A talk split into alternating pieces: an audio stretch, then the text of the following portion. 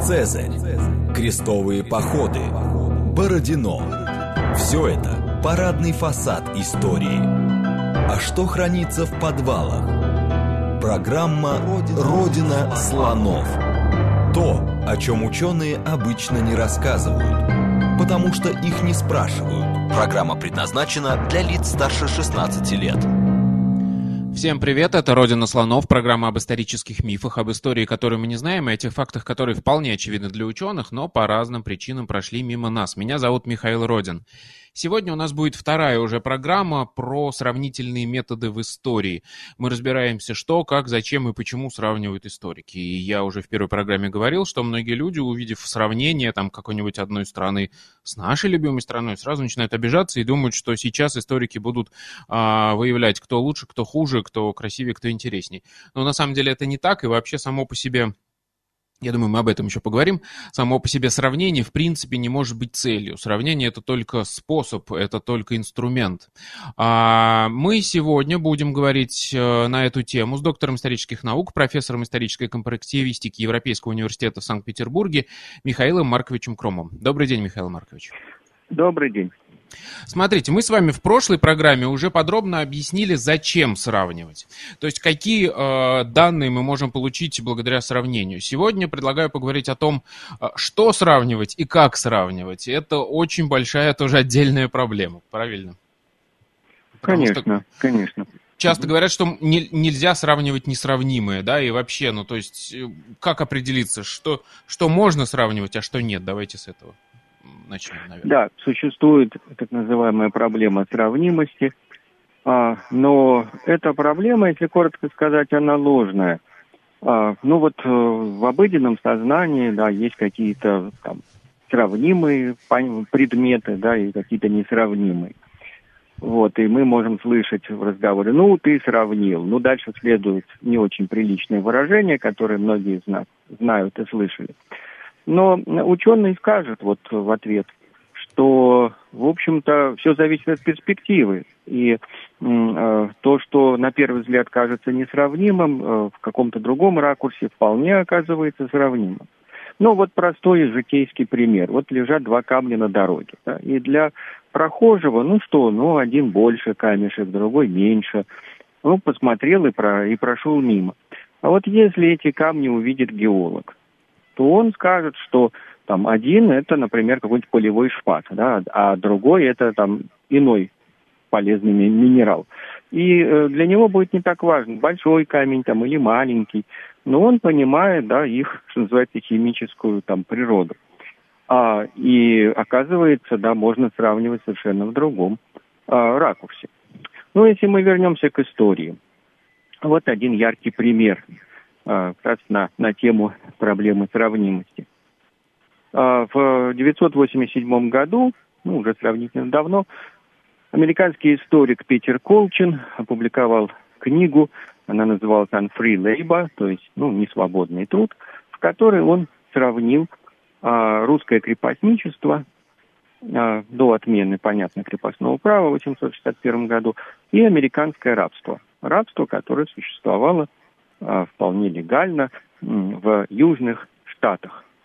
И вот тут, а, кстати, а, я еще раз а, вернусь, да. если вы позволите, к началу программы, когда я говорю, что очень часто, когда люди видят сравнение, они сразу воспринимают это в штыки, потому что здесь первая мысль возникает, как так? Наше родное, там, пасконное крепостничество сравнили с этим ужасным американским рабством. Но не для того все это делается, да, и вот мы сейчас выясним в том числе и зачем это сравнивать, а, какие мы можем данные получить. Да, вот это интересный такой кейс, потому что была большая дискуссия, да, вот он сравнил, а, соответственно, американское, э, американское рабство, да, в Южных Штатах, которое существовало примерно до того же времени, да, если эм, основной акт освобождения крестьян в России, как все знают, 861 год, реформа Александра II, а рабство в Америке а, было отменено в ходе кровопролитной или после кровопролитной гражданской войны, да, и тоже это 60-е годы XIX а, века. Вот когда его книга вышла, мнения историков разделились. И некоторые специалисты, в том числе по истории России, э, и в их числе э, израильский специалист как раз по истории России 18-19 века Михаил Конфино, он резко критически воспринял эту книгу и писал своих рецензиях, что ну, что тут общего. Ну вот рабство э, и крепостничество, да, это совершенно разные системы.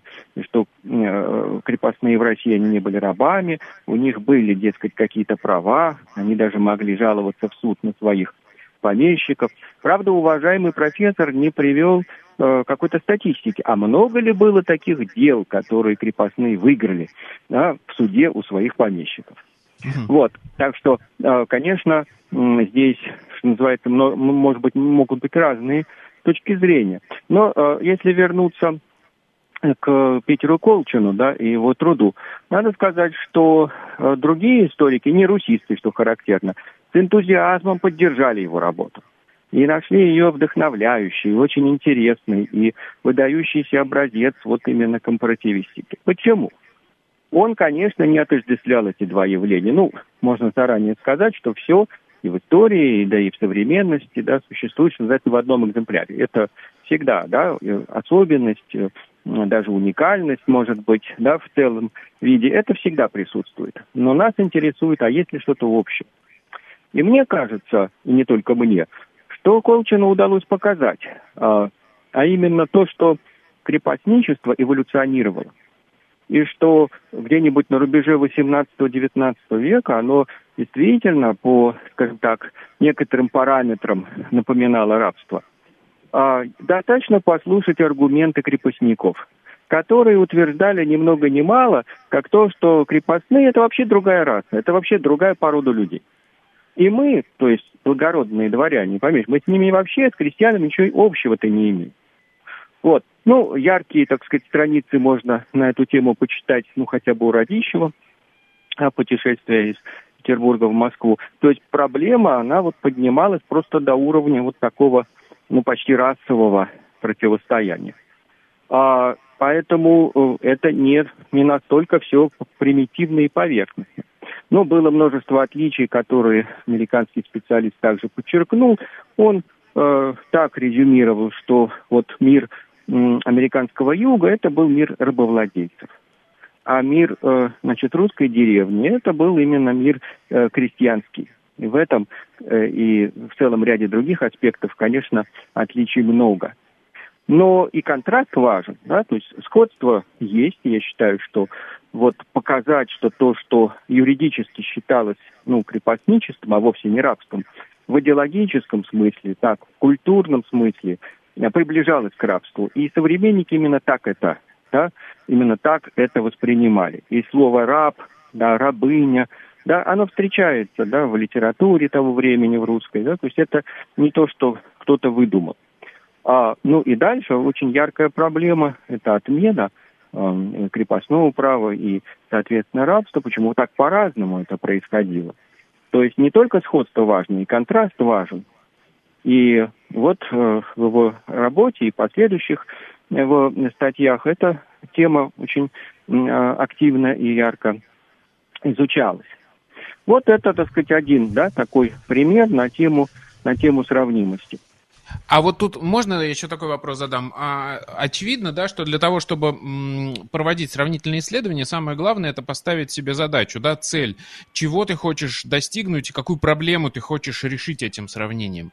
Вот Колчин в данном случае, какую проблему он решал? Он вычленял какие-то, а, как сказать, присущие не свободному труду аспекты общие или что вообще? Что он Конечно. вынес из этого? А, вот а, а, обращаю внимание слушателей вот на этот аспект. Значит, речь не шла о том, чтобы сравнить целиком тогдашнюю Россию, Российскую империю, да, и Соединенные Штаты. Нет. Значит, его взгляд исследователя был сфокусирован на вполне конкретной проблеме, проблеме или теме, она обозначена в названии «несвободный труд». Ну, согласитесь, это действительно важная, важная тема. А, и в ту эпоху, если так посмотреть пошире, несвободный труд был очень широко представлен. А, ну, рабство существовало именно настоящее рабство, так, даже легальное. А, в Латинской Америке, а также в многочисленных колониях э, Британии, там, Франции и других таких европейских держав. То есть эти державы уже не допускали рабства у себя дома, но отлично мирились с ним э, вот в своих отдаленных там территориях, в своих колониях. Поэтому значит, здесь возникает вопрос, а насколько э, терпим вот этот несвободный труд, как в обществе к нему относятся. Это яркая проблема. И еще одна проблема, а как экономически? Вот интересно, выясняется, уже давно было установлено, что американское рабство было выгодно. То есть с коммерческой, с экономической точки зрения оно вовсе не потерпело крах. По крайней мере, ну, на тот момент, да, к 60-м годам XIX mm-hmm. века. А несколько позднее, и тоже неожиданно, оказалось, что и русское крепостничество тоже. Тоже. То есть причины его отмены никак нельзя искать в экономике. Вполне успешно там э, хлеб, который собирали в этих да, поместьях, и, в общем, хлеб, выращенный крепостными, отлично продавался, так, и, при, и эти, значит, вот владения, да, вот крепостные, они приносили прибыль.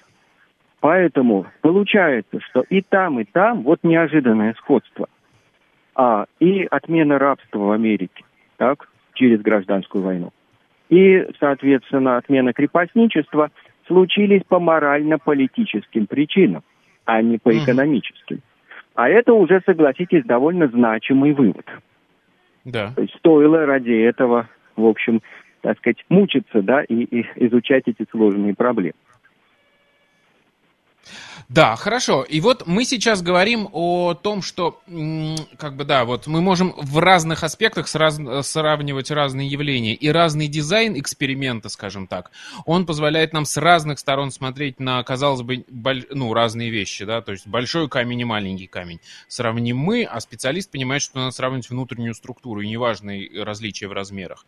Это нам помогает. Но мы сейчас говорим, скорее всего, о том, что, как бы, как это, про, про методологию, да, я хочу поговорить. Это вот да, мы приводили да. пример угу. параллельного сравнения, когда, да, мы берем одно и то же явление в двух разных, э, скажем так, ситуациях, ну, в нашем случае, странах и временах, и параллельно их сравниваем. Это отдельная, да, я так понимаю, ну, какая-то методологическая уловка, скажем так.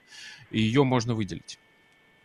Ну, э, мы, я думаю, сегодня еще поговорим о разных типах сравнения, но вначале mm-hmm. вот об этих хитростях методологических, ловушках, так, и о том, собственно, как сравнивать, и, в общем, как самое главное добиться ну, плодотворного сравнения. Да. Да? Потому что, как мы, надеюсь, убедились, сравнивать можно все, что хочешь, хоть камни на дороге. Весь вопрос, будет ли эффект. То есть мы получим угу. новое знание, мы как-то придем к каким-то убедительным выводам или нет. И вот здесь оказывается, что, как вы сказали, важен дизайн. Ну, вот как мы это строим. И э, здесь что самое важное, да? Значит, не пытаться сравнивать объекты целиком. Немножко да. мы в прошлый раз уже, да, на прошлой угу. передаче этого касались. Сейчас хочется это закрепить и развить эту мысль.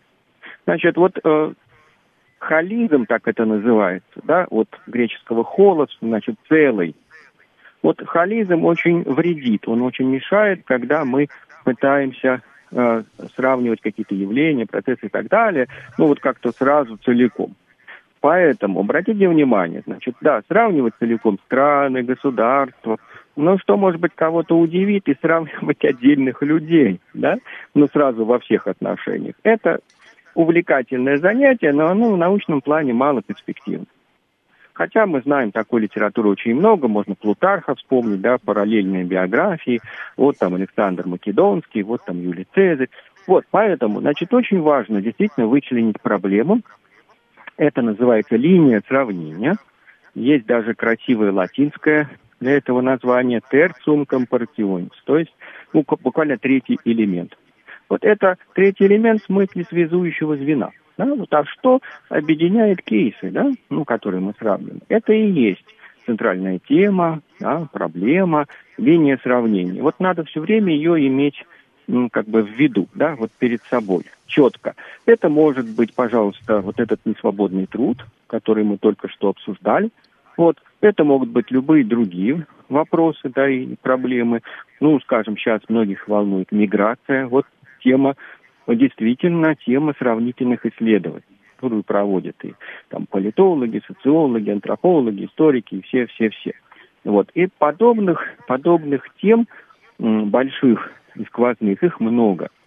Вот. И вокруг вот такой темы и строится сравнение. Вот вы упомянули слово эксперимент, оно очень удачно, потому что, да, сравнение такой мысленный, мысленный эксперимент.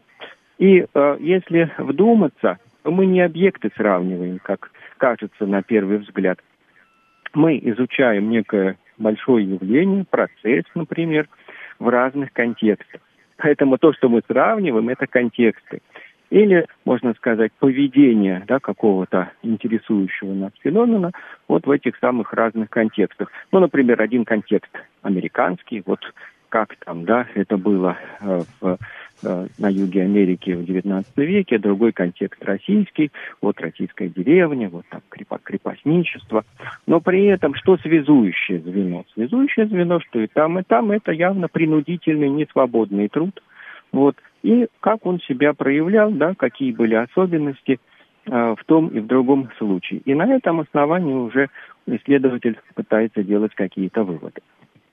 А вот можно я сейчас э, попробую с вами посоветоваться, да, как с научным руководителем? Вот смотрите, мне сейчас пришел, а, мы говорим о том, что нужно явления сравнивать и максимально узко как бы их высвечивать, эти явления. Вот мне пришло такое в голову сравнение. Например, у нас есть империя. В тот момент, когда она образовывается, она в силе, а, у нас идет отток, я бы сказал, про миграции просто вы сказали, из центров колонии, грубо говоря, разъезжаются там представители этой империи. Потом, когда она уже существует какое-то время и скорее уже ближе к закату, да, этой империи, они все приходят так или иначе к закату, идет, как мне кажется, всегда обратный процесс, да, возьмем Римскую империю, возьмем Ювенала, который э, издевается над галами э, грязными, которые там в штанах ходят по Риму, его это раздражает. Потом мы возьмем Британскую империю, и мы понимаем, что в тот момент, когда Британия начинает э, как бы слабеть как империя, происходит вот этот миграционный поток туда, в Лондон. Мы понимаем, что сейчас в Лондоне многие ходят в тюрбанах, э, много индусов и так далее. И то же самое с Российской империей или там Советским Союзом, да, когда изначально э, из центробежные идут э, миграционные потоки, а потом ближе к закату, скажем так, империи, они э, возвращаются в виде заселения там э, людьми с окраин, что называется, империи, там столицы той же самой. И мне кажется, что это вот могло бы быть ну таким вот как сказать, объектом, да, для исследования. Вот такое явление. Правильно ли я вот обозначил, вот это, привел пример? Я бы сказал так. Ну, вы нащупали, да, некоторый нерв вот этой проблемы, но здесь еще важно что? Его грамотно сформулировать. Да? Да. Сформулировать именно, именно как проблему. Ну, исследователи, которые занимаются империями, сейчас много, тема популярна, да, сравнительное изучение империй, они, например, говорят о так сказать, э, контрасте вот метрополии и периферии, и э, вот о том, какая политика проводится там и там, и сравнивают например, континентальные империи и такие морские, да, морские, заморские владения, как это было у Британии. О чем я говорю? Э, это, скажем, ну, проблема проведения реформ. То есть угу. оказывается, что если речь идет о большой континентальной империи, ну как типа вот Российская империя была, а, или там Габсбургская, то невозможно да, дать свободу, условно говоря, вот, ну, этому региону или этой группе населения, но при этом обидеть ну, другие, которые где-то рядом находятся. Потому что это все распространяется так диффузно и в результате вот такие перепады возникают, и это очень опасно для стабильности порядка. В то время как классический пример Британская империя, да, вот мы говорили о рабстве, ну, действительно, она в течение долгого времени могла поддерживать рабство в своих колониях, а у себя, конечно, всякие, так сказать, права, да, и э, свободы соблюдались. То есть вот это э, легче, а как оказывается, именно мы видим это в сравнении, делать, когда э, колонии удаленные, далекие, где-то заморские. Вот, тоже касается, между прочим, проблемы национализма, сепаратизма. Вот, поэтому, допустим, э, Габсбурги э, и, и Романовы, да, и там, и там жили поляки, там были, да, Польша была поделена. И соответственно, возникала эта проблема, что если вдруг э, сосед, да, соседний со- соперник, там, империя, начнет поощрять польский сепаратизм, да, соседних, в соседнем государстве это очень опасно, да, чревато, потому что свои поляки могут да. это понять как приглашение, да, э, к, к той же самой деятельности. В результате возникнут проблемы у себя дома. Вот проблема, соответственно, вот этой цельности, да, и э, однородности, можно сказать так, да, сейчас это очень активно э, изучается, вот как, как империи лавировали, как они поддерживали разнообразие своих э, огромных владениях. Вот это очень такая важная, достойная проблема для изучения, и, конечно, она предполагает сравнение. И в данном случае получается вот как. Мы, что нам дает сравнение? Мы видим одно и то же явление в разных обстоятельствах и находим, что там отличается, и понимаем тогда э, э причины, да, вот почему повернулось по-другому одно и то же явление в разных странах, в разных условиях. И вот да, поиск этих причин есть... мне видится важнейшим. Э, значит, про причины я скептик, я уже успел в прошлый раз об этом сказать. Мне кажется, мне кажется, да, что это серьезный вопрос. Будет возможность, мы о нем можем отдельно поговорить, о поиске причин в истории. Я думаю, что не с помощью сравнительного метода, не с помощью других методов, ну, на сегодняшний момент историки, вот, так сказать, однозначно не могут определить э, причины э, действительно крупных эпохальных событий, каких-то катаклизмов и тому подобное. Ну вот, это не значит, что вообще ничего не могут так объяснить и прочее, но с причинами тяжело, это, это сложно, потому что эксперимент наш мысленный, да, мы не можем все абстрагировать, да, все изолировать, и и, а еще мы не можем это все повторить и заново, как бы, заново проиграть и посмотреть. Вот, это все-таки не пробирки, и это не мыши какие-то лабораторные, да, это люди, и люди, к тому же, жившие в прошлом. Вот, а, но э, действительно, вы правы в том, что э, только посмотрев, как какое-то явление, да, как оно себя, там, не знаю, вело, да, а, какие были аспекты в самых разных контекстах, мы просто составляем себе более масштабное, объемное и разностороннее представление, что это собой представляло, как это выглядело. Вот, это э, действительно, э, действительно важно, э, чтобы не делать каких-то опрометчивых выводов да, на основании одного-двух кейсов. И, может быть, последнее здесь это масштаб. Мы говорили в прошлый раз, но хочется здесь да. это тоже подчеркнуть, что нет другого способа, как оценить масштаб явления. Ну и справедливо судить о явлении действительно по достоинству, да, оценивая его масштаб. Если оно глобальное, ну как можно судить, там, рассматривая его в одном углу, в одном каком-то месте? Это наверняка будет искаженная картина. Вот поэтому нам нужно сравнение. Угу.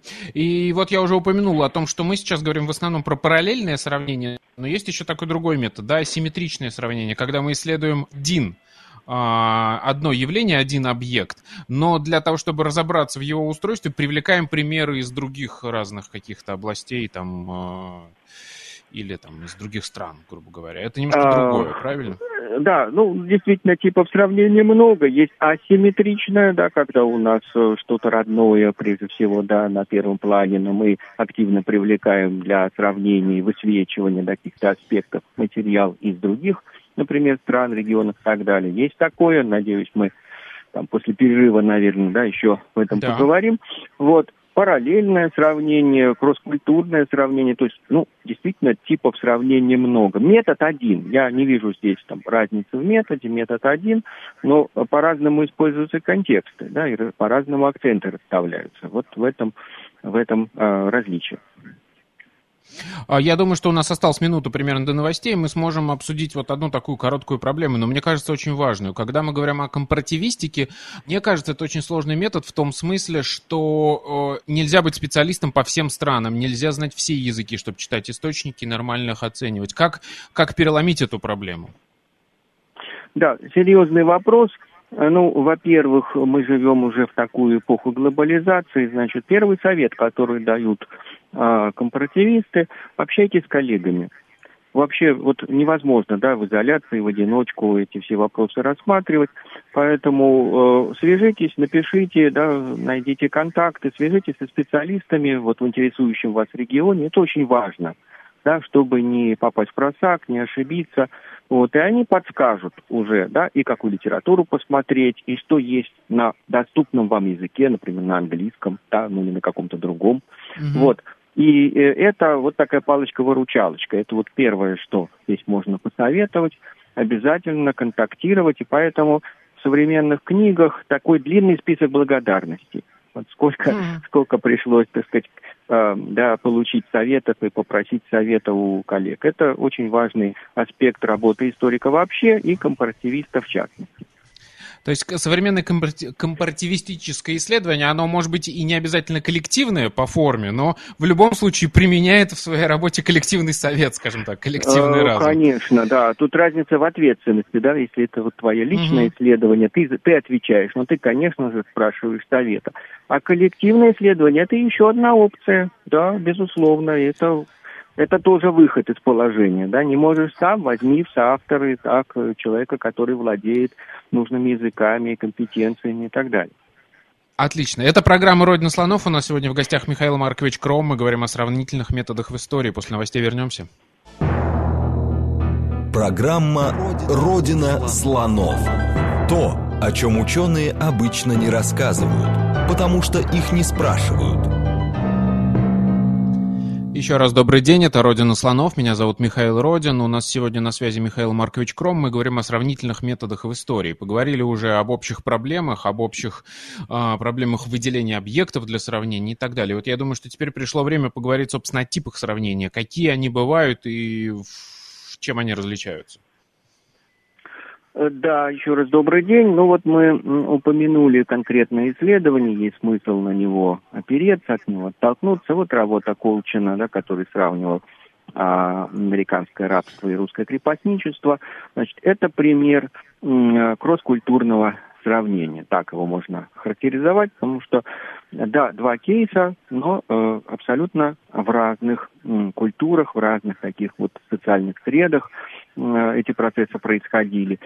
И это всегда и некий вызов, это трудно бывает изучать, вот, но, но это и очень показательно. Значит, мы имеем дело с каким-то, может быть, глобальным, собственно, так, так оно и есть, да, несвободный труд, принудительный труд, это глобальное явление. И поэтому изучать его действительно нужно в очень, в очень разных контекстах. А, но, конечно, я бы сказал, более преобладающим, чаще встречающимся является такое параллельное сравнение э, соседних обществ. Ну, яркий пример, вот упоминался уже в прошлом, в прошлом нашем разговоре, в прошлой передаче Марк Блок, его великая книга «Короли чудотворцы», где он сравнивал э, явление э, так называемого исцеления золотушных, больных золотухой, чем по средневековым представлениям занимались короли, это была их исключительная сказать, прерогатива, ибо они помазанники Божии, вот они возлагали руки на этих несчастных, и те якобы тут же выздоравливали. Вот. Это удивительная церемония, это процедура. Вот он изучил ее в двух контекстах, то есть в Англии и во Франции. И что важно, а, и существовало это явление только в двух странах, только в этих двух. Поэтому, можно сказать, он исчерпал вот э, всю картину, показал ее в полном объеме, что очень важно. Но при этом это были два и остаются сейчас общества связанные, и люди постоянно да, ездят из страны в страну, и мы знаем, что немало обычаев было заимствовано – вот так и этот обычай, который описал Марк Блок, судя по всему, он был заимствован из Франции в Англию. То есть английские короли подражали в данном случае французским. А это пример вот такого параллельного, парного и параллельного, параллельного сравнения. А, что тут можно сказать? Что вот когда у исследователя всего два кейса, он с ними работает, с одной стороны, это удобно. А, то есть можно изучить досконально материал. Как правило, исследователь владеет языками, необходимыми для этого. Ну, в данном случае там английский, французский язык. А для средневековья латынь тоже обязательно. А в случае, который изучал Колчин, ну, английский и а, русский язык, он, соответственно, изучил литературу, источники на этих языках. Вроде бы все хорошо и удобно. Но поскольку случая только два, а явление может быть глобальное, как вот подневольный труд, то сложно делать выводы, да, то есть обобщение уже не сделаешь. И если нас интересует какое-то масштабное явление, то, конечно, нужно привлекать больше кейсов. А это новые проблемы, да, языковые проблемы, сбор материала, это обычно очень трудоемко. Но часто другого пути нет, и если мы хотим построить модель э, какого-то явления, то у нас будет не два кейса, а, а гораздо больше. Это может быть и сказать, вся Европа, да, это могут быть десятки, вот, и многие десятки кейсов. Ну, в прошлый раз я, скажем, приводил пример модерного государства или раннемодерного государства, тема, которой я там занимаюсь. И можно сказать, что интересно, каждый кейс, который мы добавляем к уже имеющейся картине, обязательно что-то меняет да, в нашем представлении, а что это такое было. А первые опыты вот построение такой модели раннемодерного государства, то есть, попросту говоря, государства раннего нового времени, вот э, там какой-нибудь 15, 16, 17 век, даже 18 еще, они были накоренены, можно сказать, эта модель, да, была накоренена очень сильно в сторону Запада. И попросту там как-то была плохо, плохо замаскированная Франция. Вот э, проглядывало, да, сквозь это. То есть говорили, что да, вот европейская, а, а подразумевали Францию. Это, э, в общем, было очень заметно. Но потом э, был проект вот в 90-е годы, реализовывался, вышло семь томов в Оксфорде э, про истоки вот этого модерного государства, была попытка э, все-таки как-то разбавить, да, и разнообразить эту картину, добавить другие кейсы. И там немножко скандинавского материала добавили, и там Польшу уже упоминали. Но вот проблема, да, Восточная Европа туда все равно не попала. Там не было России совсем, в принципе, не было Османской империи, ну и не говоря уже о меньших там государствах, вот э, на, на, так сказать, где-то там на, на, на юге, на востоке Европы, допустим, на периферии. Так а, хотелось да, бы, наверное, те, тогда что... и с восточными государствами да. сравнить тоже Конечно, интересно. да. И вот я как раз это попытался сделать в книге рождения государства, которое не так давно вышло, извините за такую рекламу. Вот. Э, и э, получается, что да, вот этими чертами модерного государства обладало и Московия, да, московское государство. А, так, то есть мы везде видим процесс такой деперсонализации власти, отделения, собственно, государства от государя. Это происходило везде. В этом отношении э, Московия, ну, похожа и на своих там западных соседей, а в то же время очень много общего, допустим, с Османской империей. Потому что султан, да, вот точно так же, как русский царь, он мог и не вмешиваться, да, и часто так и было, в дела управления, а тем не менее, благодаря бюрократии эти дела шли, и огромная империя управлялась, и долгое время это довольно успешно происходило. Вот, поэтому мы понимаем лучше, да, как это все было устроено, и в частности, опять же, опять же, важно отделить, скажем, экономическую сферу от там, политической и там, религиозной и так далее. То есть не то, чтобы все это детерминировалось, как раньше нас учили да, в марксизме, но все зависит вот от некой экономической базы. Вот. И в первых моделях очень это ну, вот, чувствовалось. Это касается и хронологии процессов, потому что, конечно, на, на Западе Европы раньше все сформировалось, и то устои этого модерного государства, и финансовые основы, той же Франции, в той же Англии, например, в Кастилии, ставшей ядром да, испанской монархии, вот там рано сформировались налоговые системы. Ну, вот именно налоги, э, причем такое прямое налогообложение, вот уже в веке 15 по крайней мере, и во Франции, и в, в Англии еще раньше, стало просто основой существования государства. Но в других регионах Европы долгое время сохранялся э, иной тип, такой доминиальный, как это называют, когда королевский домен, ну, собственно, вотчина, по-русски говоря, да, была во многом источником средств. Поэтому, как поступал, например, русский царь, у которого, ну, денег, прям скажем, было намного меньше, раздавал землю, да, то есть вот поместная система как ответ на нехватку финансов, да, то есть, угу. а как обеспечить службу, да, вот так. Но заметьте, что совершенно так же, да, очень похожим образом поступили турки-османы. которые тоже, значит, это называлось тимары, да, вот это э, такая тимариотская система, когда тоже за службу раздавали земли, а на них, конечно, находились крестьяне. И э, турецкая система еще более централизованная, не все это знают. Вот. И э, эти самые э, вот тимариоты, они вообще менялись. Так, э, и крестьянин мог даже в лицо не знать, собственно, кто его барин, да, вот кто, uh-huh. кто этот самый тимариот, то есть, ну, служилый человек, воин, вот, потому что этим всем управлялось, ну, из центра, да, происходило управление, просто вот там несколько лет пользуются доходом с этого э, имения такой-то воин, а потом другой. А крестьяне, собственно, все равно, все равно с него дерут эти, эту, эту шкуру. Вот. Это вот такая вот система. Да? То есть земля вместо, вместо э, денег, которых действительно на востоке Европы не хватало, да, в сравнении с более коммерциализированными такими вот э, государствами и экономиками э, Запада. Вот. И э, это, а тем не менее государство все равно возникло, и это мы узнаем, что это тот же тип государства.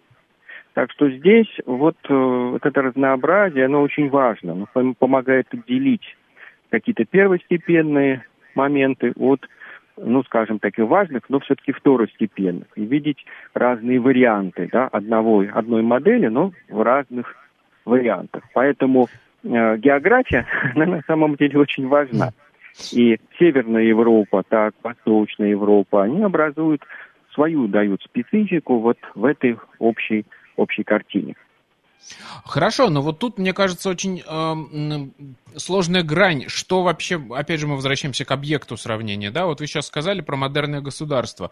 А есть попытки, которые, мне кажутся, ну, такими очень сложными, потому что они, как мне кажется, нарушают вот этот... Э, как сказать-то, а принцип того, что нельзя сравнивать целиком явление. Вот есть, например, знаменитая работа Кеннета Померанца, который сравнивал Китай и Европу, да, почему в какой-то момент Европа вырвалась вперед в экономическом смысле. Мне кажется, что это слишком глобальное сравнение. Нет? Вот как там работает, например, в этом исследовании?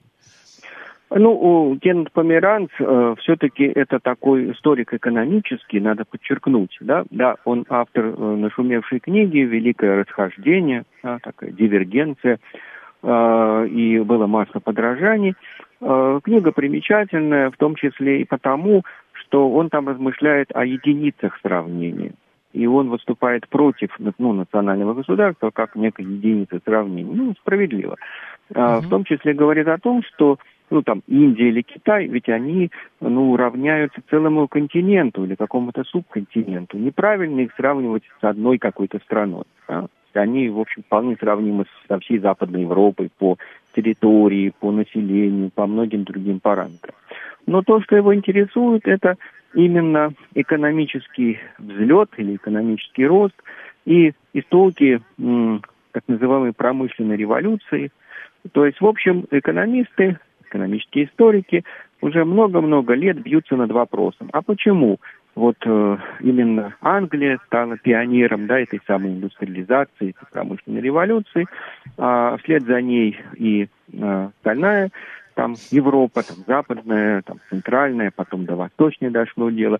А почему не Азия, да, которая, как теперь мы знаем, примерно до 18 века развивалась тоже вполне успешно, и там не надо себе представлять и там Индию, и Китай, допустим, как какие-то жалкие, там, в общем, отсталые, совершенно экономически неразвитые страны.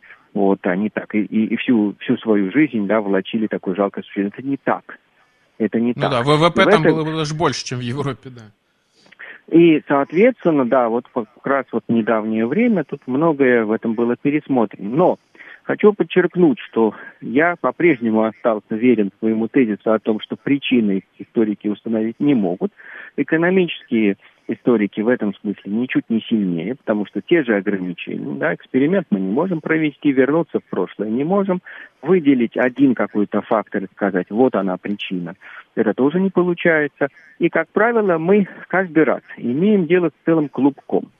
С целым клубком очень важных факторов – ну, будь побольше времени, можно было бы об этом рассказать, об этой полемике, да, экономических историков, в чем же там, да, чем же эта Англия всех превзошла, да, почему а, кто-то считает, что дело в а, там, культуре, а, дело в образовании, дело даже в демографии. Да, очень такой успешный, быстрый рост среднего класса, чего не было там в других уголках земного шара.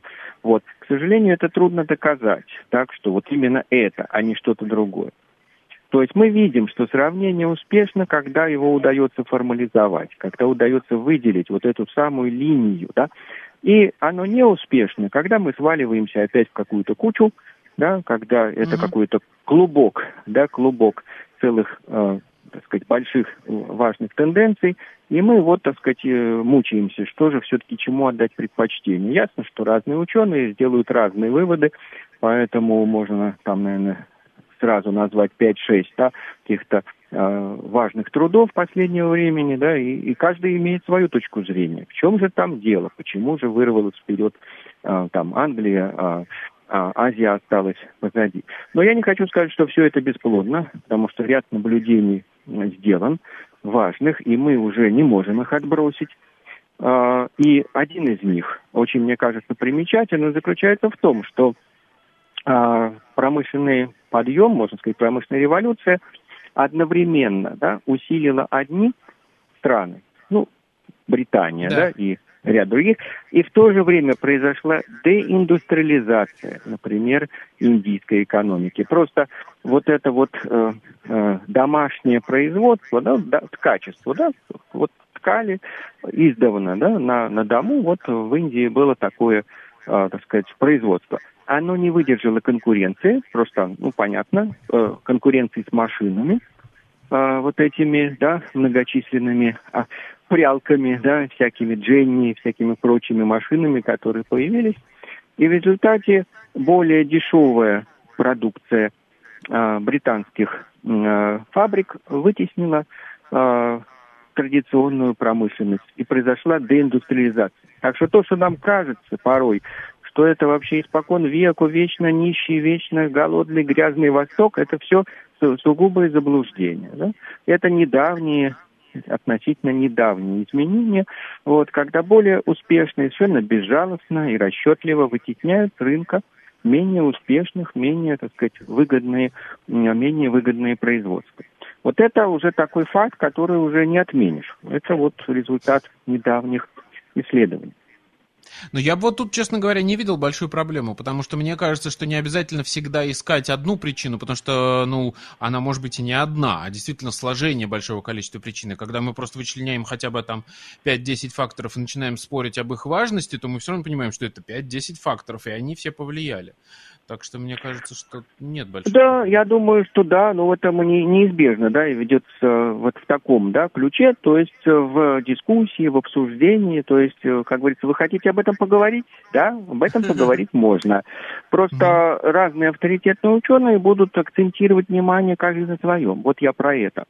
То есть установить какую-то одну, да, причем общепризнанную, вот однозначную причину мы не можем.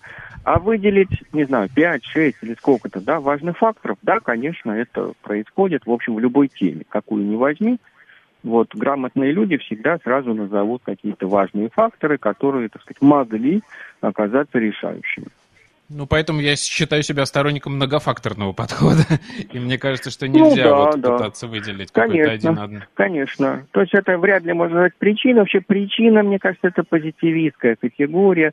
А, здесь очень сильное влияние, ну, естественных наук, физики и так далее. То есть, в принципе, это разговор о некой формуле, да, вот можем мы вывести формулу, которая будет действовать при любых условиях, да, вот задали параметры и получили, что x2 там плюс y плюс c плюс b там равняется вот этому. Да?